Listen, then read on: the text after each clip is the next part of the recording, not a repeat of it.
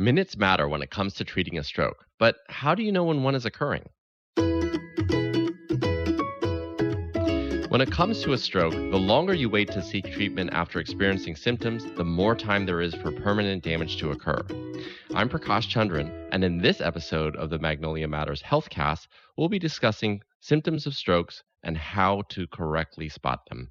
Here with us to discuss is Dr. Peyton Priest, an osteopathic physician at Magnolia Regional Health Center. Pleasure to have you here, Dr. Priest. So let's get right into it. What are the major symptoms or signs that we can look for when someone is having a stroke?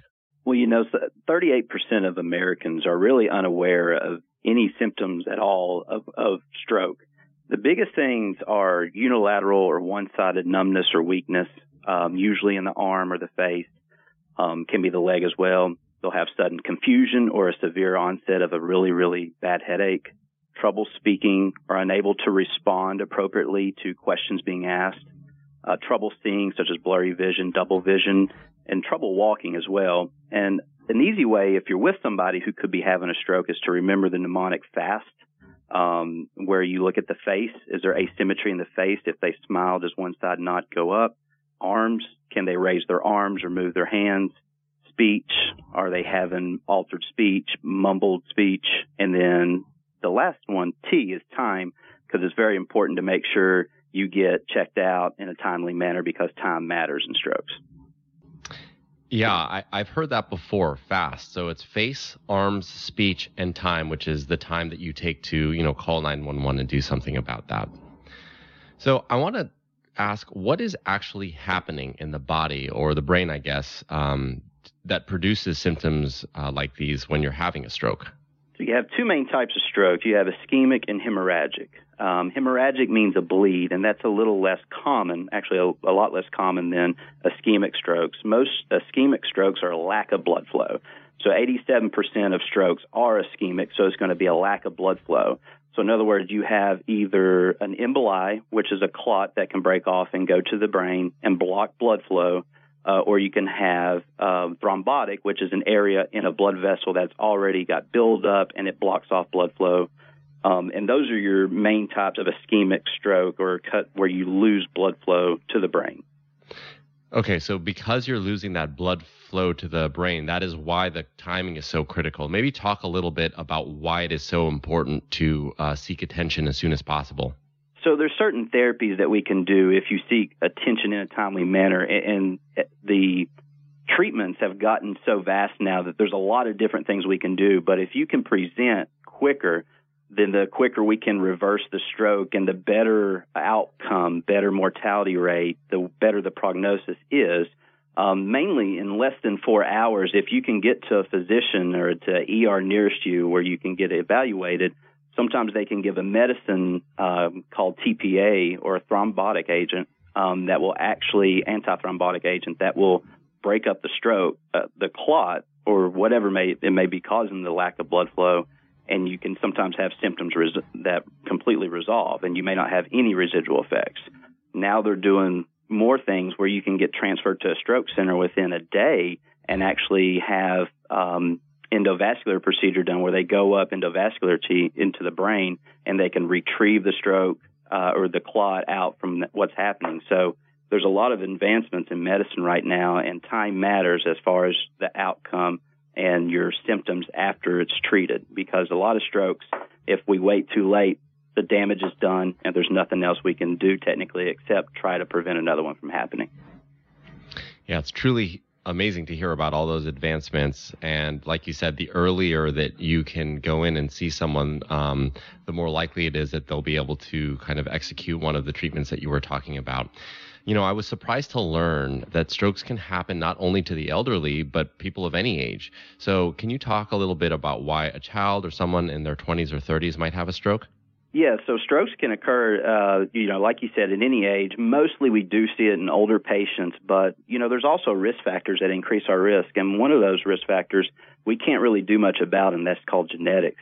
Um, if you're born with your family has a history of a clotting disorder, something where they may, their blood may clot in their veins or even in their arteries for abnormal reason, sometimes that can get passed down through generations.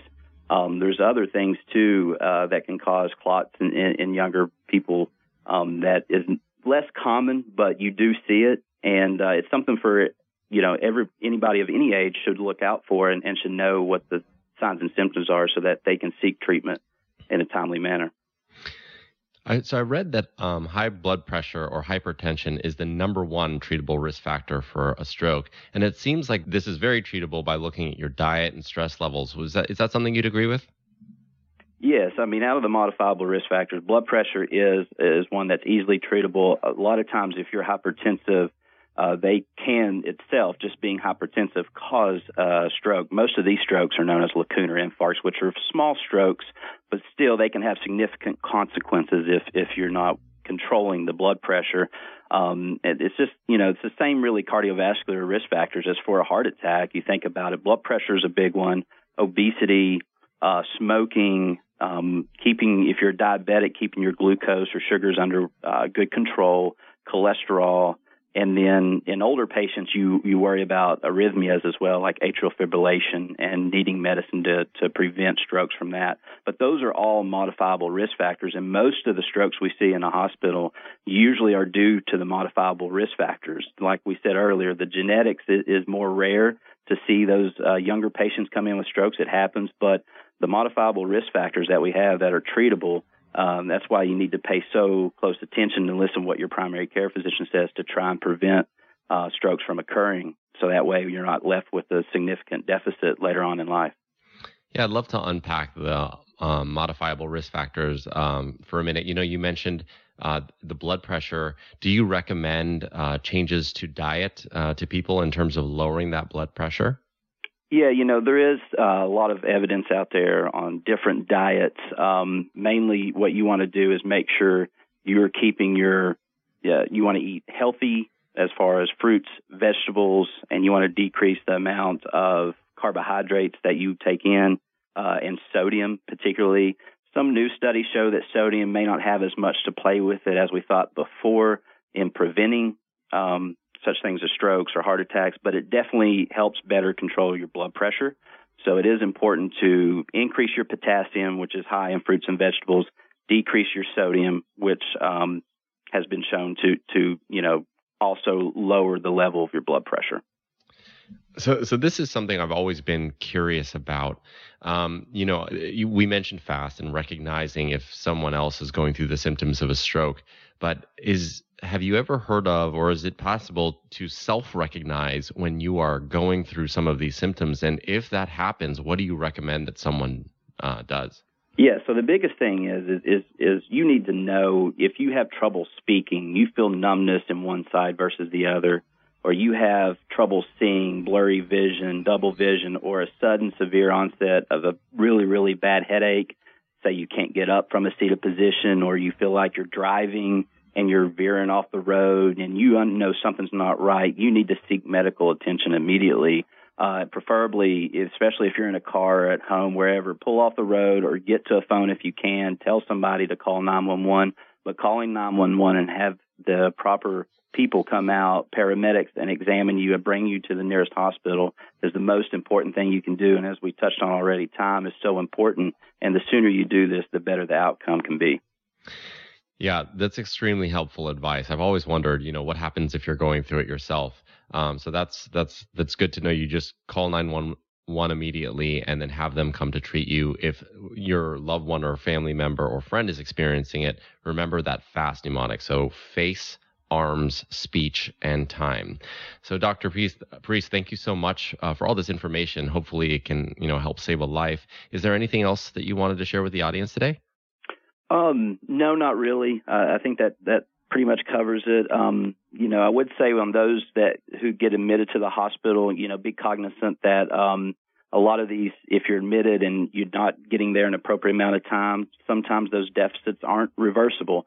Um, and from there, you're the physician who may see you in the hospital and your primary care physician. It's all about modifying those risk factors that we touched on already and uh, trying to keep a better check on your blood pressure, blood glucose, cholesterol, and, and, and being healthy and exercising. But outside of that, that that's about it.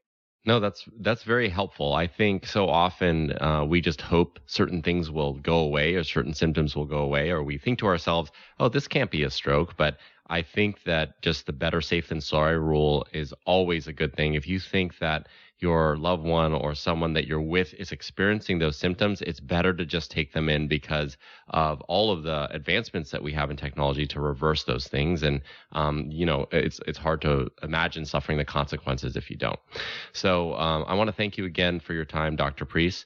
And uh, everyone else, for more information, please visit mrhc.org. My guest today has been Dr. Peyton Preece. I'm Prakash Chandran. Thank you so much for listening.